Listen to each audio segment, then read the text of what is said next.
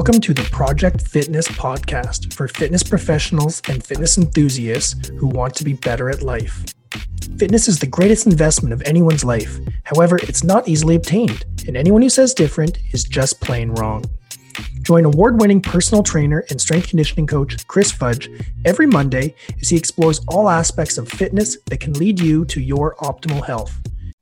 Welcome to another episode of the Project Fitness Podcast 10 Minute How To's. Today, in 10 minutes or less, I'm going to talk to you about how to eat when you travel, not how to eat when you're traveling. The major difference is when you go from your house to the airport to your destination.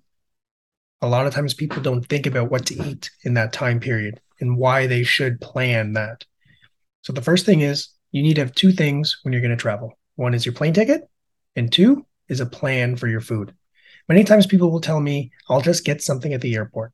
I'll grab and go. I don't think that's a good idea. I don't think that's a good idea for multiple reasons. One is most airports don't provide you with the food that'll support healthy nutrition. You could say healthy options. Well, there's a good chance that when you go to the airport, what is there for you is pub style food. It's going to be quick on the go. It's going to be a lot of stuff that's deep fried, a lot of stuff that's fried in seed oils, a lot of stuff that has a lot of preservatives in it. It's not going to make you feel good. So, what you can do instead is you can plan to eat while traveling. People aren't aware of this, but you can bring food with you.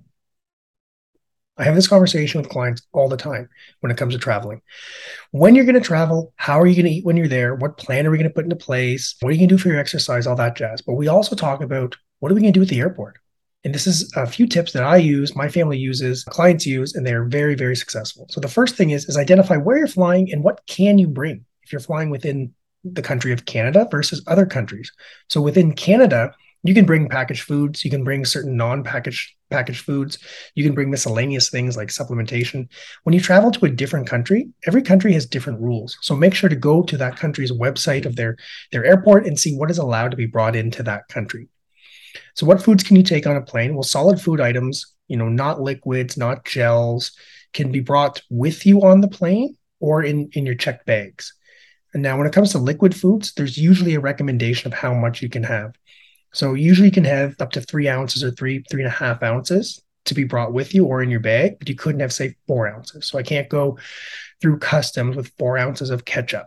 So just take that in consideration. And if you don't want any trouble when you're trying to get on a plane, don't have too many liquids. Keep it very, very simple. So a lot of people think that, okay, maybe I could bring like a chocolate bar, I could bring a bag of chips. I'm like, you know what? You're going to save a few bucks, but I wouldn't go that route. I would think about other things like if you wanted to, if you ate things like granola bars, that's a simple way from a packaged food, nuts, seeds, packaged foods. But for, for me, my family, we go whole foods and whole foods are always allowed. So we might bring some fresh fruit.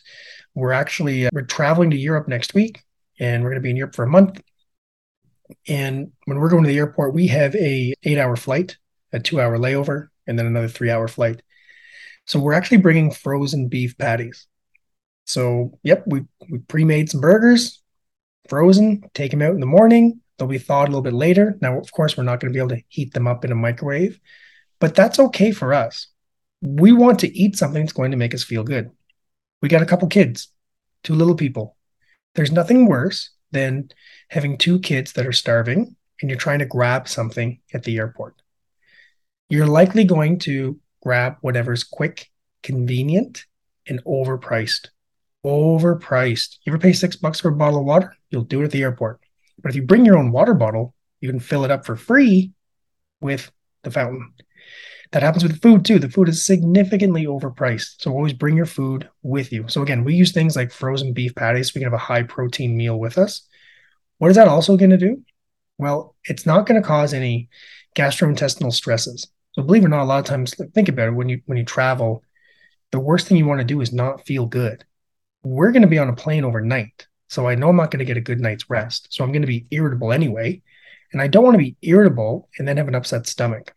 So if you're buying food on the plane, the chances of it being high quality is highly low. So that's why you want to bring some food with you.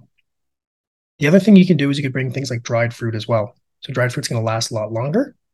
You could bring sources of beef jerky. Now, of course, some beef jerky is going to have some sugars in it or other preservatives in it that may not be ideal for your nutrition style, but it's going to be the lesser of evils. If you buy beef jerky at the airport, you're going to pay like $15 for it. If you buy beef jerky over at Costco, you're going to pay like six bucks for it. So pick and choose where you want to get it. And it's a lot cheaper to do it that way.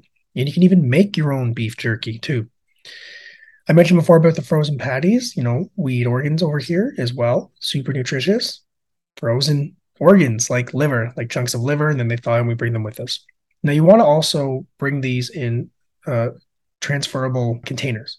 So you want to use something you can bring with you that's light as well. Don't be going with glass. Plastic's the way to go that way.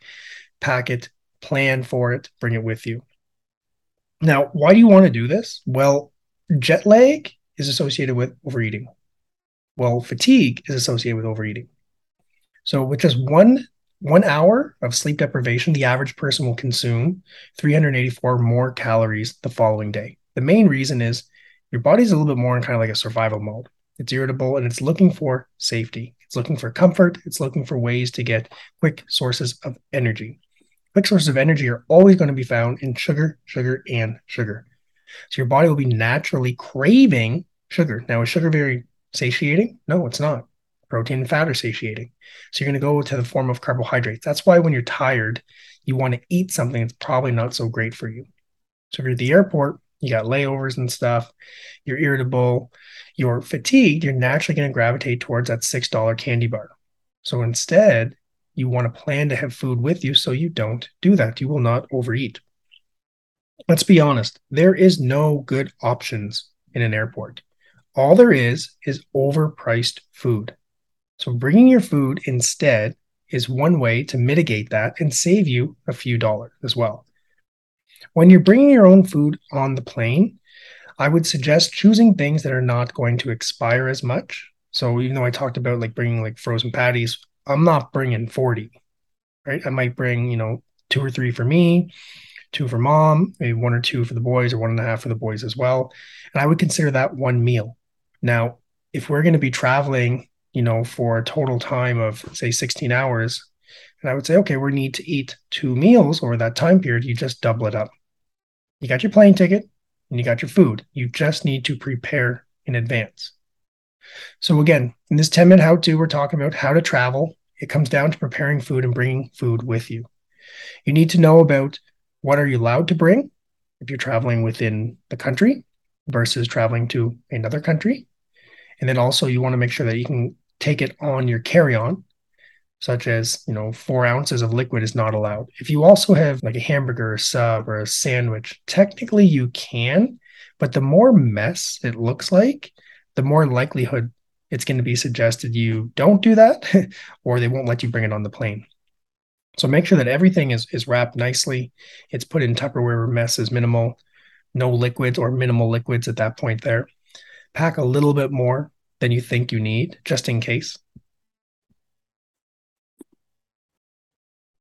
And just lastly, try to eat before you go. And when you eat before you go, have a very, very large meal a very, very large meal in the form of high protein, high fat. It's going to keep your blood sugars balanced, your blood glucose balanced, because if they drop, you will crave more food. If they go really high, you will then have a crash afterwards, feel very lethargic. So you want to make sure to have the largest meal first so that you're less likely to want to eat when you get to a certain spot. I would also recommend sticking to your normal eating schedule. If you eat three times a day, eat three times a day even though you might be transitioning from place to place to place. Keep it to three times a day. If you get off that schedule, you're likely to overeat with your total caloric intake. And again, that's not going to be good for your overall health. You might not feel so good. There's nothing worse than traveling and having digestive issues, digestive stresses, irritability, bad sleep, and then you just get to your destination. What are you going to want to do when you do there? You're probably going to want to overconsume a little bit more food, probably sleep and not enjoy that first day. There's nothing worse than traveling and not enjoying your first day. So, a few key things again when you're going to travel, see what you're allowed to bring, plan to bring certain things, make sure that your food is higher protein to keep you more satiated, keep to the same eating schedule, and have a very large meal before you go.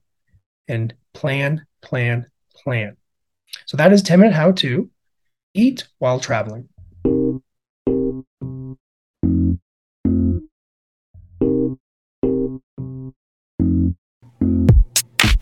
Never stop learning because life never stops teaching. If you've learned at least one thing from this podcast and your mission is to help other people, please share this podcast with them. And a reminder we will be releasing one episode every Monday for the entire year. So make sure to hit subscribe so you get the updated information as soon as possible. Today is the first day of the rest of your life, and thank you so much for allowing me to be part of it.